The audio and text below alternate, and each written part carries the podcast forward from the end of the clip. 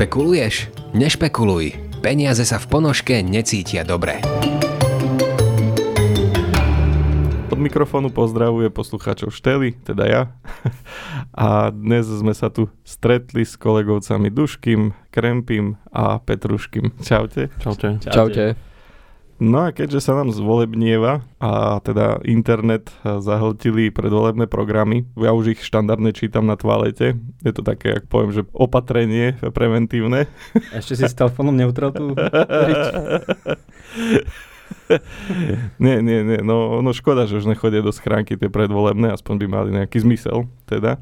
Len základ, aby neboli na laminovanom papieri, lebo to je potom zase prúšvih. Uh, chodia, chodia, len už ani poštári nemajú silu to hádzať do schránok, čiže také kvopky sa tvoria len vo vchodoch, čiže už to nie tak poriadne roznašajú všetko. Že ani im nedovolí svedomie. Hej, Hej, to, asi to... si to začali čítať po ceste. Distribúcia viazne, no. A keď, tak keď to čítali po ceste, tak už smerujú niekde na Rakúsko, Nemecko.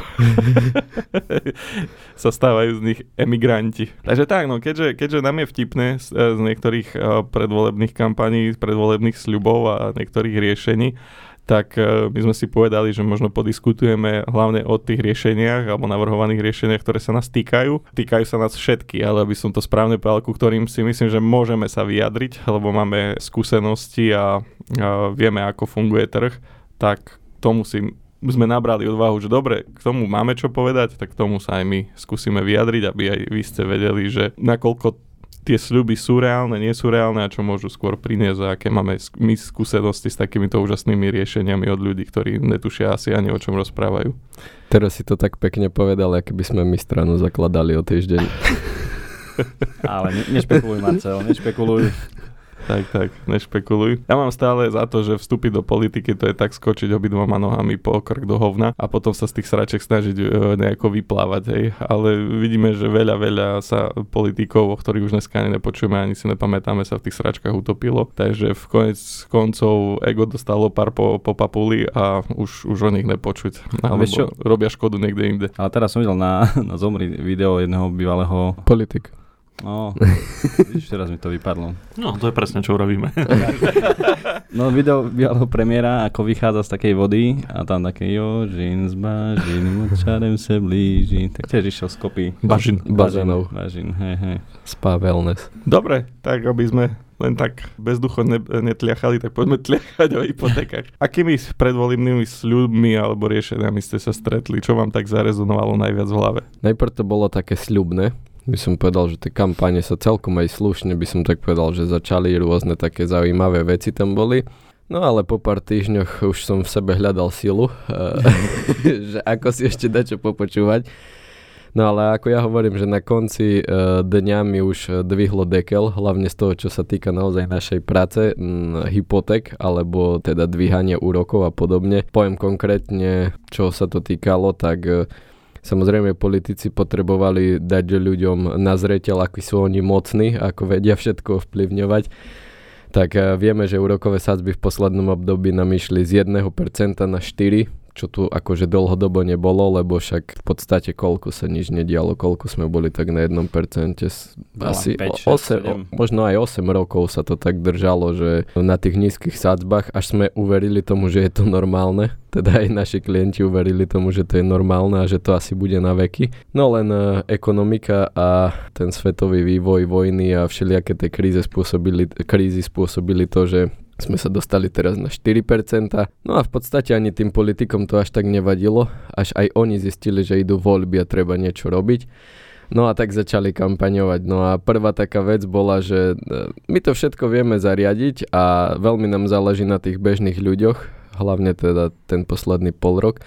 A, a tak bankám nariadíme, jedno to opatrenie bolo, že nariadíme im, lebo však sme mocní, aby tie úrokové sadzby znižili naspäť na 1%, hej, že v úvodzovkách hrubou silou. no tak uh, si, si myslím, že no tak dobre v pohode, banky asi to budú musieť uh, posluchnúť. No len potom moja otázka je, že keď banky možno si zvykli a tiež potrebujú samozrejme z niečoho žiť, že či to nebude naozaj tak, že si nájdu možno, že iné formy, ako tie peniažky od ľudí nazbierať. Ja neviem, zdvihnutie platieb za, za bežné účty a neviem, aké všetky poplatky, možno skúste vy doplniť alebo povedzte možno taký svoj postoj, ako to vy vnímate, ale ja si to tak aj myslím, hej, že to bude tak ako niektoré možno tie nezmyselnejšie reformy, že z jedného vrecka ľuďom zoberieme a do druhého v podstate dáme, hej, aj teraz možno, že na deti príspevky a tak, no zdvihli sa, ale na druhej strane, keď ja už okrem volieb aj začiatok školského roka, tak keď sa na to tak pozerám, na tie poplatky, krúžky školné a neviem čo všetko a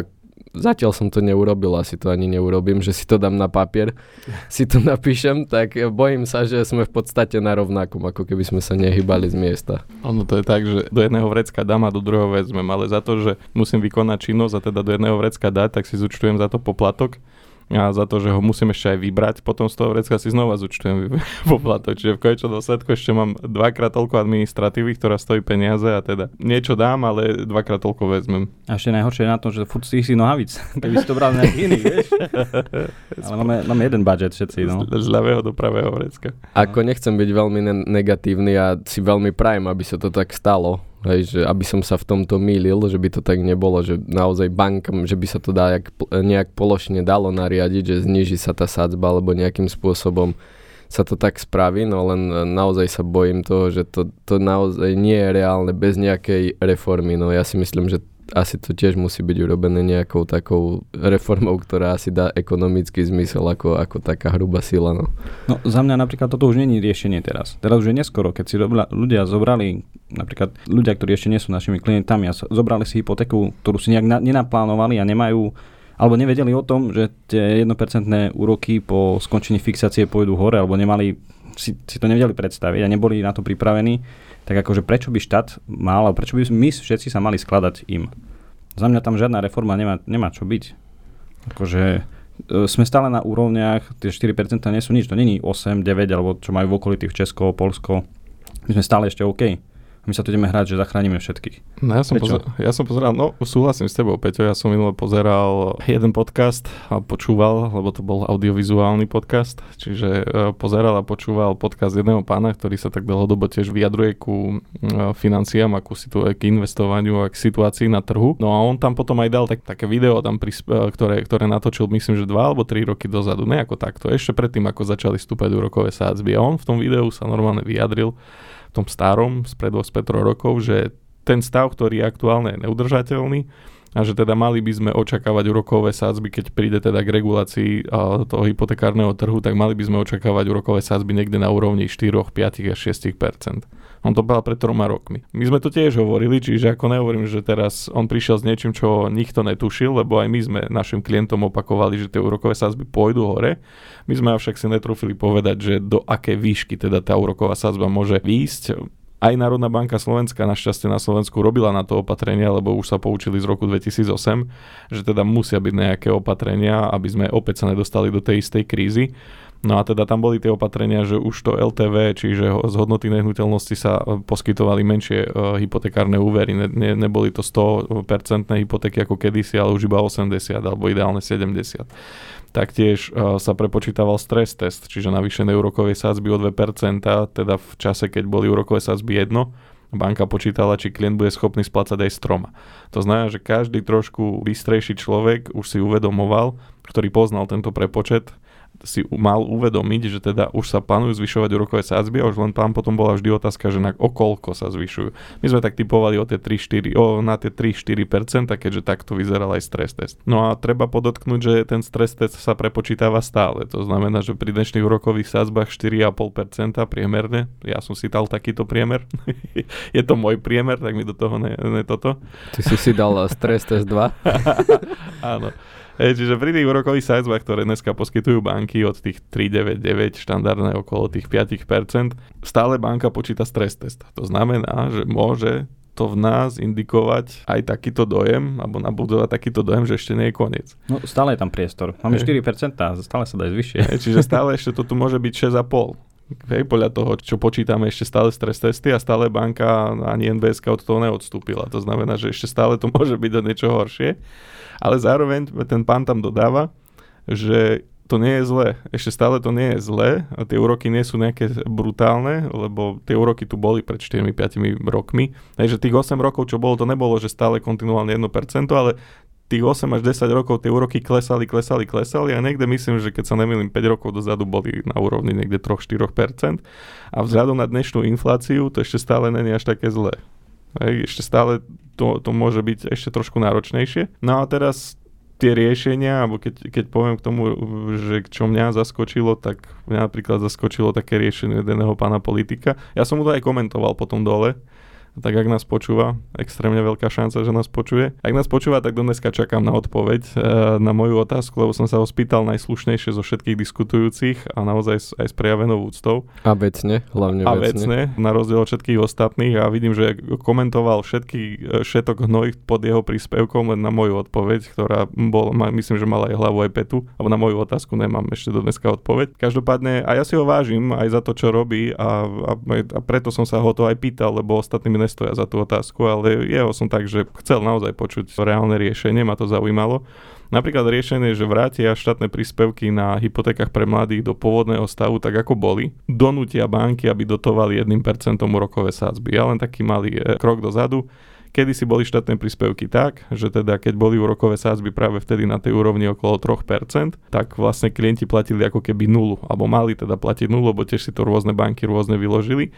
Ale hlavná pointa je taká, že bola úroková sázba 3%, 2% dotoval štát, 1% dotovala banka a v konečnom dôsledku klient mal maximálnu výšku hypotéky 50 e, tisíc dotovanú s úrokovou sázbou teda 0, dotovanú 3% a potom všetko, čo bolo nad 50 tisíc alebo nad 70% hodnoty nehnuteľnosti, tak to potom bolo už, alebo teda hypotekárneho úveru, bolo už s úrokovou sázbou 3. Hej, čiže klienti si brali hypotéku 100 tisíc eur, 50 tisíc mali za nula, zvyšných 20 e, tisíc do 70% hodnoty nehnuteľnosti alebo kúpnej ceny bolo za 3 a ten zvyšok doplatili z vlastných zdrojov. Tam ešte potom bolo aj ešte, ešte ďalšie percentá, boli, to, boli rôzne rozhádzané tie banky. Pointa je taká, že to vrátia do pôvodného stavu. No ono to vtedy bolo super, lebo tá maximálna výška, alebo tá štátna prémia vtedy predstavovala hodnotu niekde okolo 80 eur mesačne priemerne. Čiže cez za rok vyše 900 eur. S tým, že ako oslovili vládu, rôzne inštitúcie a finančníci a tak ďalej a tak ďalej, klienti, ľudia to riešili a oslovili vládu, že ako je možné, že každá banka si to poňala inak a teda boli tri spôsoby, ako to banky vyplácali a to robilo dosť značné škody a niektorým klientom, ktorí si vybrali nesprávnu banku. A vláda zakročila, a tu vidíme, ako je niekedy veľmi prospešná, zakročila, zmenila to a kvázi z 800-900 eur ročne príspevku to stiahli na 400. Tým, že to už majú všetci celoplošné, s tým, že ale kto si to zabudne dať do daňového priznania alebo ročného zúčtovania dane, tak e, príde o tento nárok. To znamená, že skomplikovali to, lebo vtedy sa to riešilo automaticky samo. Teraz to skomplikovali, ľudia na to zabudajú, nevyužívajú to a znižili to na polovicu. Treba na to pamätať, aké kroky teda politikov, keď zasiahnu do týchto vecí, aký, aký výsledok e, prinesú. Na jeho riešenie bolo, že to vrátia späť. Že zase bude dotovať úrokové sadzby 2% štát a 1% donútia, aby to dotovali banky. Ne? Čiže keď máte úrokovú sadzbu 4%, tak na nejakú časť hypotekárneho úveru by ste mali iba 1%. Ja som sa ho spýtal, ako chce docieliť to, že keď tlačia banky nejak legislatívne k tomu, aby stiahli ako keby klientom 1% alebo dotovali to banky, ako chce doci- zabrániť tomu, aby banky zároveň nezdvihli celoplošné úroky na všetkých hypotékach. Novo poskytnutých zatiaľ a potom na všetkých, ktoré sú refixie, že keď máme dneska 4% a oni ich dotlačia k tomu, aby 1% dotovali klientom, no tak oni budú schváľovať úrokové sazby 5%. A v konečnom dôsledku sme zase na 4%.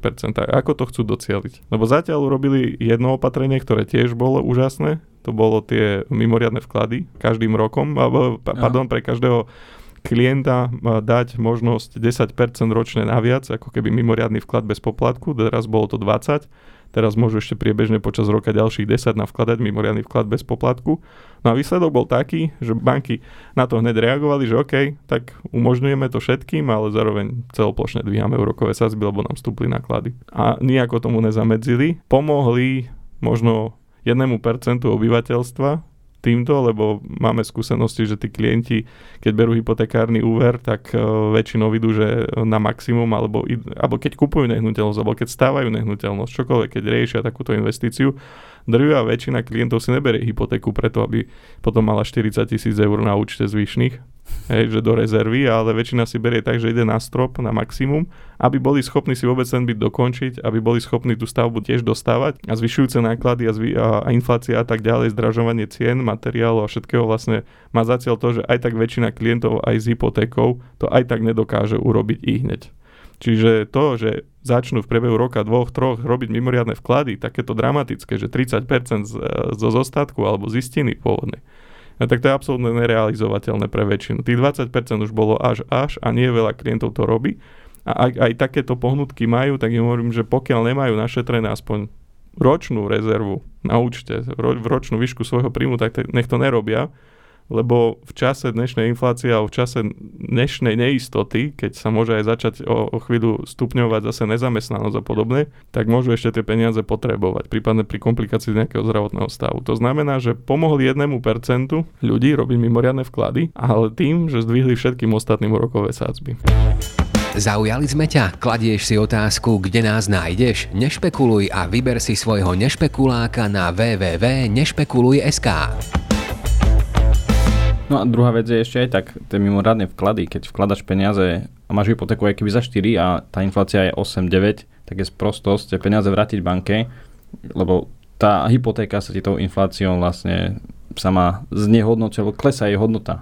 Aj keď, aj keď je to neuveriteľné, to sú v podstate lacné peniaze Áno. v aktuálnej Stále. dobe Áno. s hľadom na infláciu, hej, lebo 4 je menej ako 8. Je to tak, čiže bolo to populistické, zbytočné riešenie a už keď by sme išli k tomu, tak koľko je poplatok za mimoriadný vklad mimo tých 20%? Hej. 1%. Čiže nie je to 0,0,0,0 dopy, ale je to 1%, ktoré keď si povieme, že chcem vložiť 10 tisíc a dajú mi poplatok 1%, tak... Tú eh, stovku nejak nájdem. Tú no. stovku rozchodím a vlastne tým, že urobím mimoriadný vklad 10 tisíc eur, tak tá stovka je ušetrená hneď ďalší mesiac na úrokoch pomaly. Alebo, no, to som trošku precenil, ale v priebehu niekoľkých splátok, možno 5-6, si myslím, že už tú stovku mám ušetrenú a už odvtedy len zarábam kvázi. Oj, a zarábam, vráti sa mi to. Ten náklad sa mi vráti v priebehu pár mesiacov čo splatím, už platím menší úrok v splatke tým, že som urobil mimoriadný vklad. Čiže žiaden dramatický poplatok tam nebol, ale za to celoplošné, keď si banky zdvihnú úrokové sadzby alebo to premietnú do úrokových sadzieb, tak my to všetci krásne zaplatíme, hej. Toto riešenie. Čiže Neviem, ako to chce docieliť, do dneska asi ani oni nevedia, ako to môžu zabrániť. Takže toľko. Možno vás niečo tak rozochvialo vám slepe črevo. Alebo hrubé črevo. Ja som, si, ja som si len teraz otvoril program uh, ďalšej z kandidujúcich strán, takej rodinnej, a majú na stránke zhrnutý ten program do 9 bodov. Neviem prečo nie 3, 6, 9, ja neviem, 9 mesiacov trvá nejaké niečo. No, už, si, už si spájaš, už, už 9, si 9 bodov. A všetky tiež také srandy. Zrušenie doplatkov za lieky, dobre, v poriadku, tak toto zaplatí. Teraz si spomínal e, tie školy. 100 eur ročne pre všetkých žiakov základných škôl na pomôcky. Tu sa mi nepáči na tých e, programoch, ktoré oni riešia. Budem rozdávať. Tak nie? Akože aj, ak sa hovorí to príslove, že nauč človeka chytať ryby a bude mať, bude vedieť celý život sa nasítiť, lebo keď len tú rybu dáš, tak akože bude čakať ďalšiu a ďalšiu a ďalšiu. A toto robia oni, tí naši obľúbení politici, že snažia sa nás naučiť alebo presvedčiť, že oni nám budú dávať tie rybky. Akurát, že ľudia si nevedomujú, že na tie rybky si my musíme, aj tak si musíme ísť tam niekde vyloviť. Len z tej sieťky nám ich takto vyťahuje a podkladá mi, že aha, tu máš ďalšiu rybu zadarmo. Ja hovorím, že vytvárame dojem, že peniaze rastú na stromoch, to je tiež také podobné k tými rybami. Hej, však niekto tak či tak to bude musieť zaplatiť a potom sú politické diskusie a častokrát počúvame také veci, že myslím, že sme druhý najzadlženejší štát Európskej únie. Asi, hej. A ešte povedal, no však treba si požičať, treba naštartovať ekonomiku. No to je podstatné, že treba naštartovať ekonomiku. Len ako to spraviť, keď tie peniaze rozdávame a miznú. No to je potom veľmi ťažké, hej. A potom ešte otázka, čo sme robili, keď tá ekonomika ešte 3, 4, 5, 12 rokov dozadu bežala? Bola akože na najlepších číslach, všetko rástlo, nezamestnanosť historicky nízka. Prečo sme vtedy neodkladali trošku, alebo neznižovali vtedy, alebo vtedy sme nemuseli toľko rozdávať, možno mohli sme našetriť na horšie časy.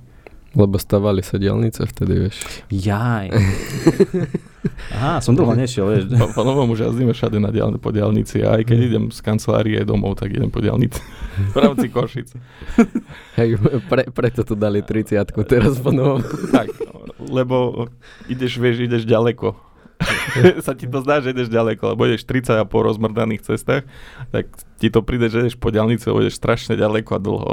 Aj tak ja, ja som rebel, ja chodím do Bratislavy len po maďarskej diálnici, tak neviem, či tu už juhom už, no, už je to. Vidíš. A kvôli takým sa nedajú potom na Slovensku dokončiť. to nepa- platím diálnicu. Prespievaš Maďarom. to je presne ten no. Sorry, sorry. A, a potom takisto sa uh, robí dojem, že aký Orbán je už perfektný premiér. Vidíš, a to ty kupuješ im tie diálničné tam stále. Však keď nám postavil diálnicu, tak, on, robil, on robil jedno zásadné riešenie. Urobil diálnicu pre Slovakov. no hej, a k tej téme, čo si sa pýtal, že čo bolo ešte také, že sme sa nad tým e, zamysleli, alebo jak nás to rozčulilo, alebo vyviedlo z miery, alebo tak.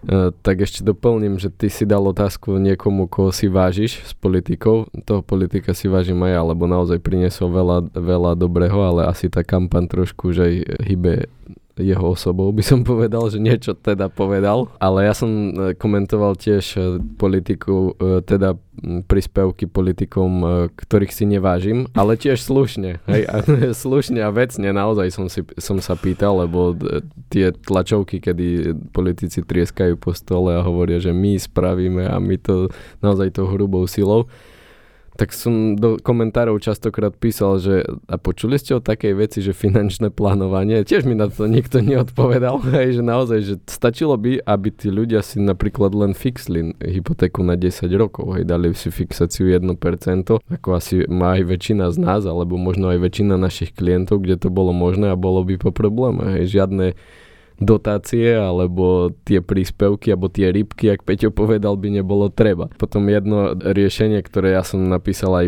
na Facebook, som to tak sodnotil na, na, svoj, na svoju stránku, kde píšem ľuďom informácie zaujímavé k tomu, čo sa deje hľadom financií, tak, tak politik hovoril, že citujem, umožníme ľuďom, aby si mohli odložiť splácanie istiny úveru na 12 mesiacov.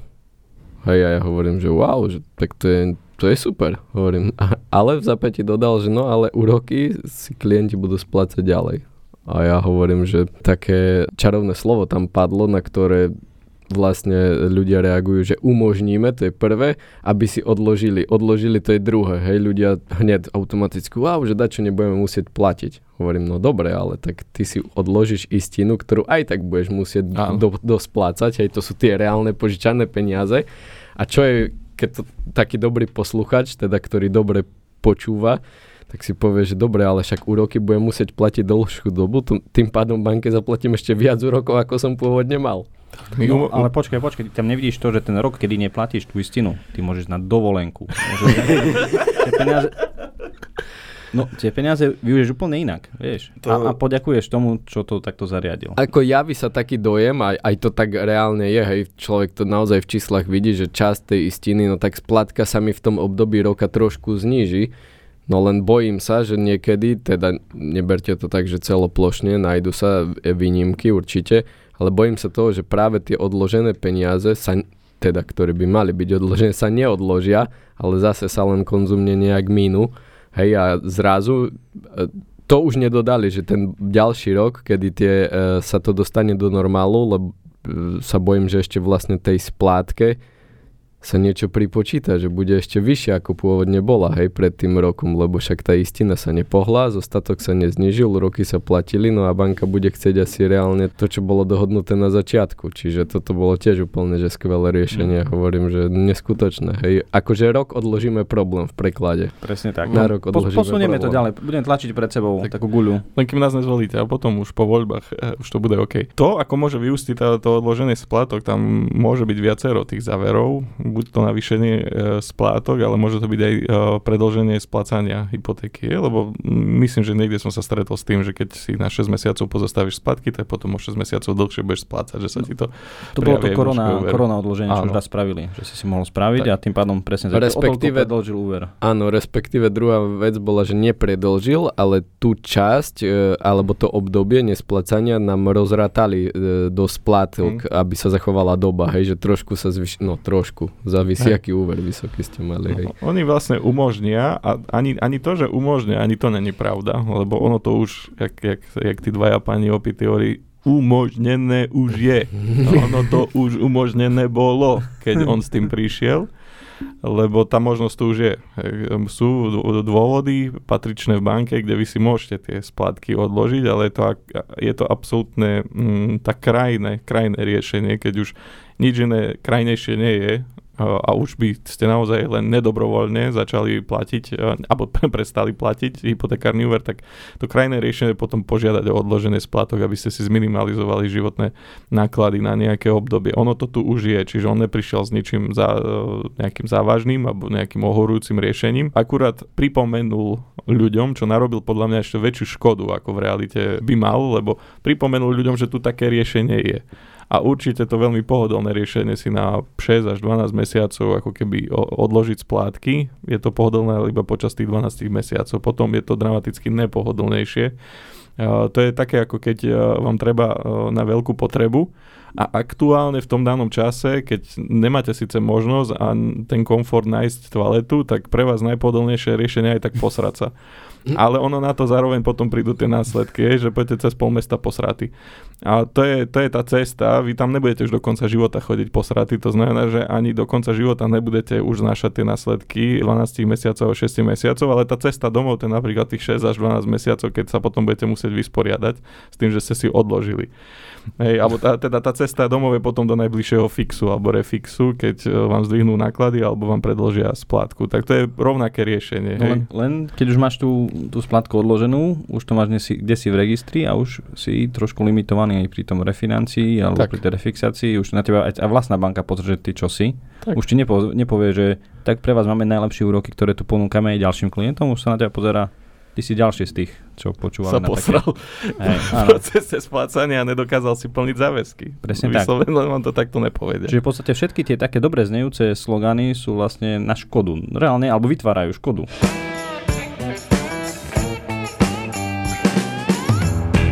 Potom prídeš na pobočku banky a pýtaš sa, čo vám tu tak divne smrdí? Zase si niekto odložil splatky. tak.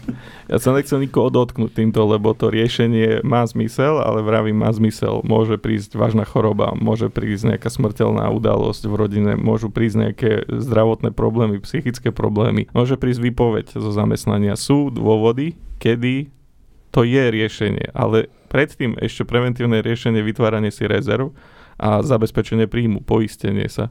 To sú ešte stále dve riešenia, prečo by ste sa nemali posrať, keď sa niečo stane. A keď tieto dve už opatrenia minimálne, čo ma napadli, hej, že rezerva, poistenia a tak ďalej, keď toto už nevychádza, tak potom tu je to riešenie, že sa s bankou dohodnete, že nie na hulvata prestanete platiť a nech si robia čo chcú, ale najprv sa skúsite s nimi dohodnúť, tak mi to podržte, nech si vytvorím nejakú rezervu a nech sa vyliečím možno, nech uh, sa mi vráti život do pôvodných koľají a potom budem pokračovať ďalej. To je pre takýchto ľudí, ale nie je to presne pre takých, že a je tu taká možnosť, no tak však odložme si to a môžeme ísť na dovolenku. Naozaj, a verte či nie, ale poznám aj takýchto ľudí. Poznám takýchto klientov, privítajú takúto možnosť. Nie je to ale správne.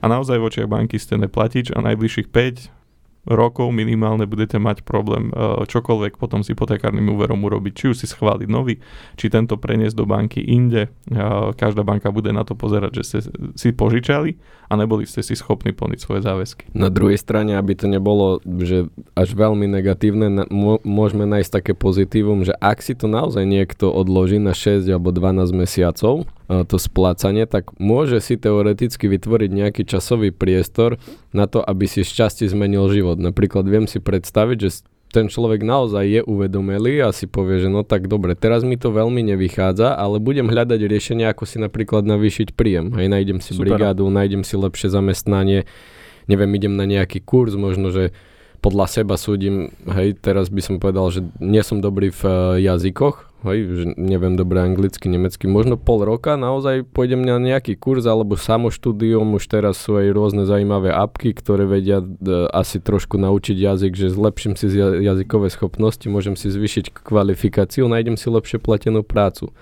Hej, to aby zase nebolo, že všetko je negatívne toto si viem predstaviť ako nejaké riešenie situácie a možno, že o pol roka budem úplne v pôde vedieť ďalej splácať tú hypotéku. Tak, to je super návod, presne. Toto je riešenie v tom čase, keď už ma situácia donúti, že ten odklad musím spraviť z nejakého naozaj vážneho opodstatneného dôvodu, tak teraz si to Marcel naozaj tak. trafil klinec po hlavičke. Tak, aby sme mali predstavu, aby to nebolo tak, že, že uh, aby sme si vedeli predstaviť možno, že pri 100 tisícoch to opäť som si ja spravil svoj osobný priemer hypotekárnych úverov, že nečerpám zo žiadnych zdrojov. Buchol som sa po bruchu a vyšlo mi, že priemerná výška hypoték na Slovensku je 100 tisíc. Keď som dal 100 tisíc na 30 rokov a pri úrokovej sadzbe napríklad 4,69, tak v takomto prípade pri takejto úrokovej sadzbe, čo je dajme tomu 5-ročný fix v tých najväčších bankách na Slovensku, tak tu máme splátku, priblížim si, 518 eur mesačné. Z tých 518 eur, čiže každý, kto máte niekde hypotéku okolo 100 tisíc a ja to dám tak, že...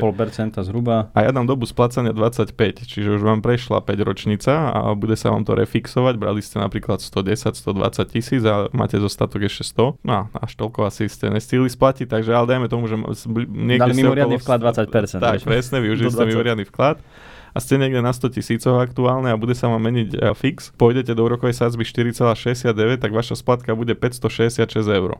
Ak vy sa rozhodnete odložiť si splatky uh, istiny a teda pokračovať ďalej iba v úrokoch, tak vedzte, že sa vám splatka zniží iba o 175 eur. 390 eur je z tejto splátky úrok. Hej, to znamená, že to riešenie populistické, alebo keď si ľudia myslia, že no, mám splátku 566 eur a ja si teraz 400 eur nebudem musieť splácať, ostane mi splátka nejakých 166 eur, tak je to presne naopak. Tá výška istiny je 175 eur, to znamená, že toto vám banka odpustí Podrží vám to teda 12 mesiacov, 6-12, koľko sa dohodnete a potom následne, ale celý čas aj tak budete splácať 390. To je také riešenie. No a teraz tých 390 budete potom na základe toho platiť ešte o 6 až 12 mesiacov dlhšie, ako by ste reálne mali. Čiže 4 tisíc v najhoršom prípade zaplatíš viac. Áno. To je extrémne parádne riešenie, to radšej keď ste to neurobili, tak pojete na 4 dovolenky lebo z tých 1170 eur, čo si ušetríte, tak bude iba jedna maximálne. Čiže naozaj opäť pre ľudí, ktorí to nemusia robiť, nech to radšej nerobia, nech nepočúvajú na takéto populistické záležitosti. Dobre, máme tam ešte, ešte Marčelo, ty si uvádzal ešte jeden príklad, že zastropujeme výšku rokových sadzieb. K tomu tiež som počul taký názor, nie je to z mojej hlavy, ale viem sa s tým celkom stotožniť jednak prvá vec, že a to si aj ty písal Marcel vo svojom tomto príspevku, že jednak tie úrokové sadzby neurčujú slovenské banky. To znamená, že oni nemajú zase právomoc, že všade vo svete sú roky 1%, oni si povedia, že oni budú brať 4. Hej, až tak to dramatické nie, to je prvá vec. Druhá vec, že musíme vnímať banky tiež ako nejaký podnikateľský subjekt, čiže nemôžeme to vnímať, že oni sú charita alebo oni len tak požičiavajú peniaze a oni z toho nemajú očakávať žiadne zisky Samozrejme, že každá banka tiež sa snaží, ako aj každý iný podnik, ako každý iný podnikateľ, sa snaží dosiahnuť nejaký zisk. Ešte aj dokonca tí ľudia, ktorí sú bežne zamestnaní a kúpili nejakú e, investíciu, nejakú nehnuteľnosť, zobrali si hypotéku, ktorú nepotrebovali, a kúpili si nehnuteľnosť, dali ju do najmu, tak predpokladám, že to neurobili, pretože majú radi ľudí a, a sú radi, keď ľudia môžu bývať v lacných nájmoch ale skôr to urobili pre vlastný zisk, že chcú zhodnotiť nejako svoje peniaze a očakávajú, že im to prenajímanie nehnuteľnosti prinesie nejaký výnos. Hej. Ak by išli do toho od začiatku, že idú do straty, tak to už je charita a myslím si, že ktokoľvek o, reaguje podražené na to, že niekto chce na niečom zarobiť alebo získať, dosiahnuť nejaký zisk, tak kvázi, o, či už len pri predaji auta nad, nadhadzuje cenu, či len pri predaji bytov. Ja to vidím, keď bežní smrteľníci predávajú byty uh, aké ceny si pýtajú, aké marže, hej, že sused predal pred rokom za 200 tisíc, tak ja potrebujem tiež za 200 tisíc, ale to, že už reálne tá nehnuteľnosť má hodnotu dneska 160, 150, na to nechcú ani počuť. Každý chce maximalizovať zisk a nájdu sa aj takí špecialisti, ktorí na tú maximalizáciu zisku budú radšej nehnuteľnosť predávať celý rok, lebo nikto im nechce dať tie peniaze, ktoré uh, pýtali na začiatku a v konečnom dôsledku predajú o 50 tisíc menej, jak mohli. Hej, čiže každý chce nejakým spôsobom zarobiť a teda nie je tajomstvom, že chce zarobiť aj banka. A teraz je otázka, že pokiaľ štát začne regulovať banky a začne im brzdiť uh, úrokové sadzby a začne im brzdiť zisky, tak uh, ako náhle by vám niekto začal kecať do vašich ziskov a do vašich výnosov a vás limitovať, tak asi nikomu by sa to nepačilo. Čiže opäť je to celkom nereálna záležitosť. Potom druhá vec, čo sa teraz blíži, alebo čo som počul teda, alebo opäť aký názor som počul a tiež mi dáva celkom zmysel, ale nie je jasné, či to sa naplní, či nie, ale je tu riziko, že veľa klientov sa na to pozera, že a veď keď nebudem platiť úver, však banka si vezme tú nehnuteľnosť, tak čoho sa boja? Hej, však majú nehnuteľnosť. No dobre, a teraz e, ak e, toto urobí pol Slovenska, že nebude schopná si platiť svoje úvery, svoje záväzky teda a bankám ostanú vaše nehnuteľnosti v čase inflácie a klesania cien, a znehodnocovania majetku. Tak to je veľmi ako dobré riešenie, však banka má, má nehnuteľnosť. Banka nechce vašu nehnuteľnosť a už vôbec nie v čase, keď hodnota nehnuteľnosti padá, lebo by sa mohlo stať, že majú viac peňazí vonku požičaných, ako majú reálne hodnotu v nehnuteľnostiach. A to môže nastať takéto obdobie. A to môže dramaticky aj oslabiť postavenie bank. To znamená, že tiež ich nemôžeme vnímať ako nekonečnú studnicu peňazí, lebo môže nastať doba, keď banky zistia, že uh, keď by aj popredali všetky nehnuteľnosti, na ktorých je záložné právo, tak aj tak stále nemajú dosť peňazí na to, aby uh, vyplatili si všetky záväzky a všetky úvery klientov, ktoré, alebo všetky peniaze, aby sa im vrátili, ktoré oni požičali klientom. A to môže znamenať aj celkom takú, že závažnejšiu krízu a nie len takú, akú máme ešte dneska.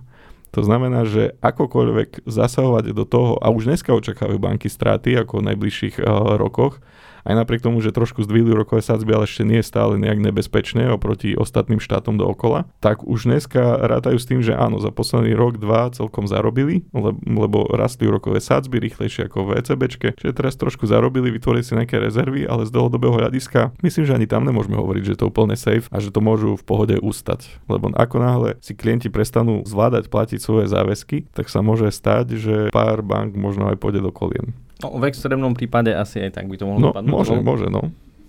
Čiže ako len ísť tým, že fuj, fuj, banky sú zlé a politici nám idú zachrániť krk takýmito populistickými riešeniami, kde, ktoré nedávajú, nemajú ani hlavu, ani petu, a sa môže stať, že ešte narobia viac škody a a vlastne dajú to celé do krachu. Teraz sa nezastávam bank. Ja nie som zamestnanec banky, vlastne sa snažím pre klientov vyjednať to najlepšie, čo sa dá čiže svojím spôsobom maximalizovať, maximalizovať zisky klienta, pokiaľ je to možné a tým pádom minimalizovať zisky banky keďže uh, tie úrokové sádzby vyjednávame, ideme tam, kde sú nižšie, zjednávame rôzne zľavy z poplatkov a tak ďalej. To znamená, že stále kopem tú ligu za klienta, ale myslím si, že pokiaľ by nastal až takýto dramatický scenár, tak utrpíme všetci utrpíme aj klienti, aj my, všetci majiteľia nehnuteľnosti, veľmi budeme trpieť, lebo ako náhle bude veľa nehnuteľností na trhu dostupných a na predaj, tak to zníži hodnotu majetku všetkých nás. Druhá vec, že to spomínal ten pán, že v minulosti, aj keď bola tá kríza, tak dokonca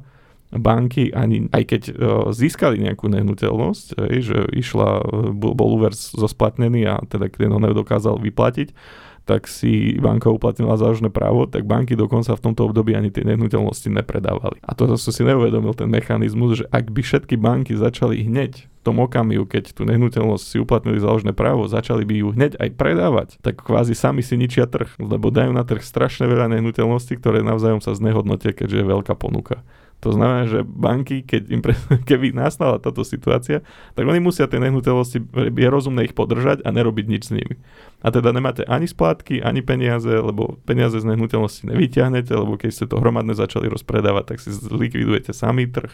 No a to je vlastne aj dôvod, prečo tie banky v podstate na tú nehnuteľnosť siahnu až úplne tak. najkrajnejšie riešenie. Čiže tak. oni to tiež nechcú, no ale nemusíme že ich nejak pozbudzovať v tomto tak, tak. dobrými opatreniami. Ale teda nepodporme politikov, ktorí sa snažia dosiahnuť podobného efektu. Hej, lebo, teda, čiže treba veľmi rozumné, e, alebo teda opatrné narábať aj s týmto. Keď sa budeme pozerať na banky ako nepriateľov, čo nastavujú nás takto politici, že to sú veľkí nepriatelia a je to zlo a ideme bojovať teraz za klientov, ktorí sa nadmerne zadlžili, lebo nerozmýšľali dlhodobo a robili nerozumné kroky. Ak sa budeme týmto smerom pozerať, tak veľa nevyhráme. V podstate my môžeme, nemusíme ich ani chváliť, lebo tiež nie sú charita a tiež nám nič neodpustia. Čiže naozaj všetko majú dobre zratané a tie, tie zisky tam sú. Ale pozerajme sa na nich ako na takého partnera. Hej, že keď my budeme spolupracovať, aj banka bude spolupracovať, tie riešenia ako nepreplatiť hypotéku za 30 rokov dvojnásobné tu stále sú. Treba s tým narábať rozumne, treba sa vzdelávať, treba rozmýšľať nad týmito riešeniami a berme ho ako partnera, ktorý nám umožňuje si realizovať svoje plány skôr, ako sme reálne, ako sme schopní si nasporiť. Hej, čiže je to nejaký partner, ktorý nám pomáha v prípade hypotekárnych úverov predbehnúť dobu, chce za to samozrejme nejakú odmenu, tá odmena je stále nižšia ako inflácia a rozumným plánovaním tie zisky banky zminimalizujete tým, že naozaj sa budete pripravovať, splatíte úvery skôr, Stále vám banka pomáha dosiahnuť aj zisky. Kto kúpil nehnuteľnosť za lacný peniaz pred desiatimi rokmi, potom ju predal pred dvoma rokmi so ziskom, tak za peniaze požičané od banky si mohol zdvojnásobiť svoj majetok. Zisk mu ostal, banke vyplatil, čo bol dlžný a, môže byť spokojný. To už nikomu nevadí potom, vieš. To už nikto na to nepozrie takto. Hej, no tak to áno. Hej, čiže aby sme to udržali opäť aj v pozitívnej emocii, tak má to zmysel, ale treba narábať rozumne s týmto. No a takto, voľte tých, ktorí podporujú finančných sprostredkovateľov. A teraz ako úprimne, lebo veľa politikov ide aj do nás, akože snažia sa z každej strany vydojiť nejaké peniaze a, a zredukovať nejaké náklady alebo vyťažiť zo ziskov, ale reálne si povedzme, keď sa ma klient pýta, že čo mi je dlžný alebo koľko mi zaplatí za túto službu, tak ja v tomto smere hovorím, že štát je taký dobrý, že ti umožnil mať túto informáciu zadarmo v podstate ty mi neplatíš nič, ja som zaplatený tak ako bankár, akurát, že nekopem iba jednu, za jednu stranu, ale naozaj kopem za teba a vyberám ti z množstva riešení.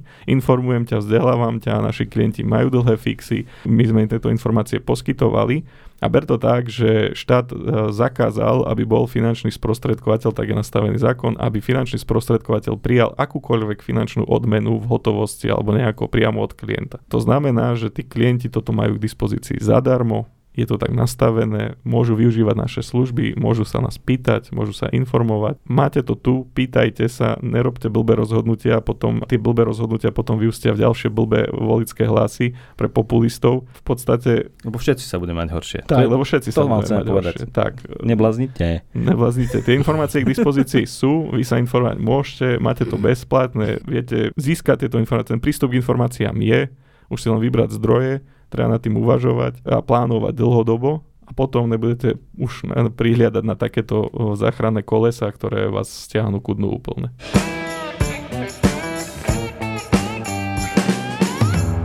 Tak sme si dovolili trošku aj my popolitikáčiť, lebo doteraz sme sa naše podcasty sme smerovali tak, aby sme dodržali nejakú úroveň, aby sme nehejtovali, aby sme tak, ale... Ale znižujeme úroveň, nech, nech sa približíme. Ale potom máme z toho žaldočné vredy, takže ako... sme si povedali, že to dáme von, čo v nás drieme a čo nás štve, lebo na niektoré veci naozaj už sa nedá ani pozerať a čo je najhoršie, že ja sledujem, že v mojom okolí to rezonuje, alebo že takéto blbé keci a sľuby, že naozaj navodzujú tých ľudí, že tomu aj uveria. A to je to najhoršie, že ľudia sú ochotní na takto populistické reči vôbec počúvať. Dokážu si predstaviť, že tak sa to dá vyriešiť, aj keď reálne to fungovať nebude. No. Prečo ľudia nechceli veriť tomu, že pôjdu rokové sadzby hore? Aj keď už aj ja som mal klientov, vysvetľoval som, že to bude zdražovať, neverili mi, ale kde, tak to nemôže ísť na 4%, Martin, to nemôže ísť na 5, to nemôže ísť ani na 3. Dokonca som sa stretol, že to neexistuje, lebo čo potom ľudia budú robiť? že keď to aj stupne tak na 2% a tie 2% akože im nestoja za to, aby si refixovali úrokovú sázbu na 10 rokov. A to ja som im vtedy nevedel, e, ja nesom sľubotechna, to znamená, že ja som sa nevedel vyjadriť, že pôjde to na 4, pôjde to na 5. Hej? Lebo najrad straším s niečím, čo ešte nie je ani jasné vopred. Len som ich upozornil, že minimálne na tie tri to asi pôjde, keďže už sa robia opatrenia. No a ľudia nie sú ochotní, radšej budú veriť v pozitívny záver, ako by mali veriť v negatívny, lebo ten negatívny predstavuje nejakú bolesť a keď si predstavia tú bolesť, tak radšej sa budeme tváriť, že sa to nestane, hej, a budeme naivne dúfať, že, že všetko dopadne dobre. Ale už dneska tú situáciu žijeme a tá situácia ešte môže byť trošku náročnejšia, čiže naozaj e, robte opatrné rozhodnutia, pripravujte sa, škrečkujte si peniažky bokom a pripravujte sa aj na, na refixy. Dokonca zaznela v tom podcaste, čo som počúval, neviem, či nezaznel aj názor, že tí ľudia, ktorí majú 8 ročné, 10 ročné fixy, ktoré mali pred dvoma rokmi, čiže ešte majú nejakých 8 rokov napríklad pred sebou, úrokovej sádzby 0,99, tak to nie je to, že prečkajú tú dobu vysokých úrokových sadzieb, alebo zvýšených úrokových sadzieb, ani o vysokých ešte asi nemôžeme mm. hovoriť. A že keď im skončí fixácia, tak to už bude znova na 1%, že oni len prečkajú a budú pokračovať. Nie, oni len získali 8 rokov čas sa pripraviť na to, že budú mať úrokovú sadzbu 4% alebo 5%. Oproti tým ľuďom, ktorí čas strátili, lebo sa ulakomili na trojročný fix za 0,39 alebo 49 od malých sprostredkovateľských spoločností a ešte menších bank, alebo naopak. A v podstate oni už nemajú čas. To pre nie je to realita tohto alebo budúceho roka. A tí už sa nepripravia, tí rovno skočia do úrokov 4-5%. Kdežto tí ostatní nie, že skočia, potom sa vrátia naspäť do úrokovej sadzby 1%, ale tí majú len 8 rokov na to, aby si možno zvykli a začali si prepočítavať, že čo ma čaká 8 rokov, aké splátky a poďme s tým niečo robiť. Máme 8 rokov na to, aby sme si vytvorili rezervu a buď urobili potom mimoriadný vklad a znížili si e, istinu tak, aby nás tá splátka ne, nezabila, alebo budeme potom tie peniaze rozpúšťať na, na najbližšie ďalšie obdobie, napríklad 10 rokov fixu alebo už potom 5 ročného a tak ďalej. Hej, čiže aj nad tým sa treba zamyslieť. No a potom bude záležať, že je teda koho si zvolíme a ako veľmi zhajtruje túto krajinu, či teda bude ešte čo splácať. No a na konci dňa mi napadli teda pár takých vied alebo také mota, že či možno na porozmýšľanie, či ste sa s tým už niekedy stretli. Prvé by bolo také, že či ste už niekedy počuli, že nikto vám nemôže toľko dať, koľko ja vám dokážem slúbiť. To je prvé, čo sa opakuje tak často, raz za 4 roky, tak skúste porozmýšľať, že na druhej strane, koľky ľudia máte požičané peniaze od banka, koľky od štátu, napríklad, lebo aj štát vie zadotovať napríklad vaše bývanie, len tá dostupnosť t- toho financovania je trošku zložitejšia, v úvodzovkách trošku. Hej, čiže keď veľmi štát by chcel vyhovieť, asi by to bolo jednoduchšie. No a posledná vec, ktorá tak vo mne rezonuje, že koľky už bývate napríklad v štátnych nájomných bytoch. To som chcel teraz práve povedať. Čiže tak, aby sme z toho neboli prekvapení, že o 4 roky tu možno zase budeme tak sedieť, možno v lepšom štúdiu ešte. Tak. Uh, v, v nájomnom byte. V, v nájomnom štúdiu štátnom.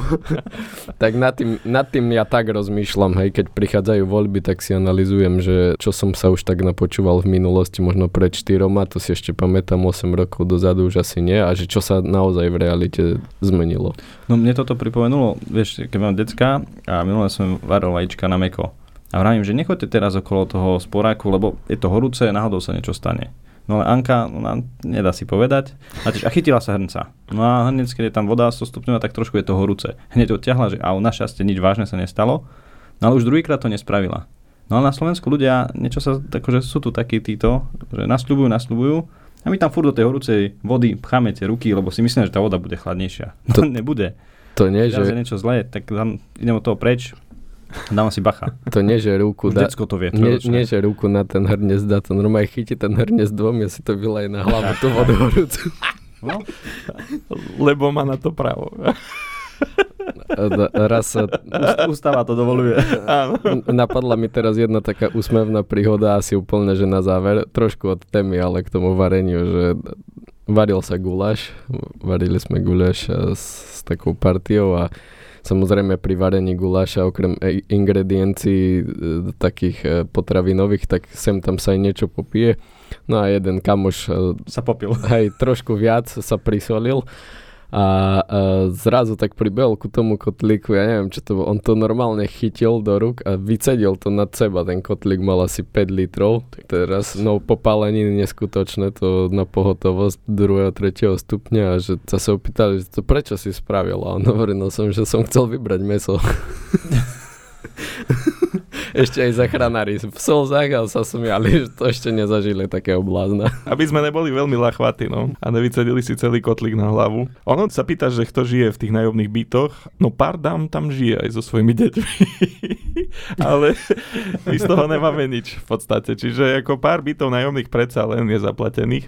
Tak koľko teraz? 11, 12, 13? Neviem, či to vedia ich rodičia vôbec. Ale každopádne pár ich tam je, ale e, boli slúbené väčšie čísla teda. Čiže naozaj pamätať na to, pamätať, popočítať tie ideálnice, popočítať tie kilometre, koľko pribudlo za posledných o, niekoľko volebných dekád. Koľko nových nemocníc bol postavených. Tak, štátnych samozrejme. A treba aj pamätať na tie peniaze, ktoré odišli na vakcíny do Ruska. Čiže všetko toto si treba dať na papier plusy, minusy, lebo za tie peniaze možno by bola jedna nemocnica postavená, čo, čo skončila v Rusku. Takže treba si to všetko porátať, popísať a inak ešte keď si môžem dovoliť, že ešte jedno populistické síce nesúvisí nejak s hypotékou, ale že niektorí akých slamok sa už iba chytajú. Vieš, minule na mňa vybehol taký pán. Na, a, na ulici vybehol. Hej, na, na Facebooku našťastie iba. Tvoja smola. natáčal sa niekde e, z Rakúska od slovenských hraníc a teda poukazovala, že nejaká poslankyňa si tam kúpila nehnuteľnosť, vieš. A hejtoval to strašne, že ona si tam kúpila dom a že ten dom je na hypotéku. A že a jaká musela byť vysoká tá hypotéka, lebo na, na, na katastri je uvedené, že teda e, je, je ten dom zaťažený hypotekárnym úverom a neviem odkiaľ vycúcal, že vlastne tá hypotéka je niekde vo výške 500 tisíc eur, čiže aké tam musia byť vysoké splátky.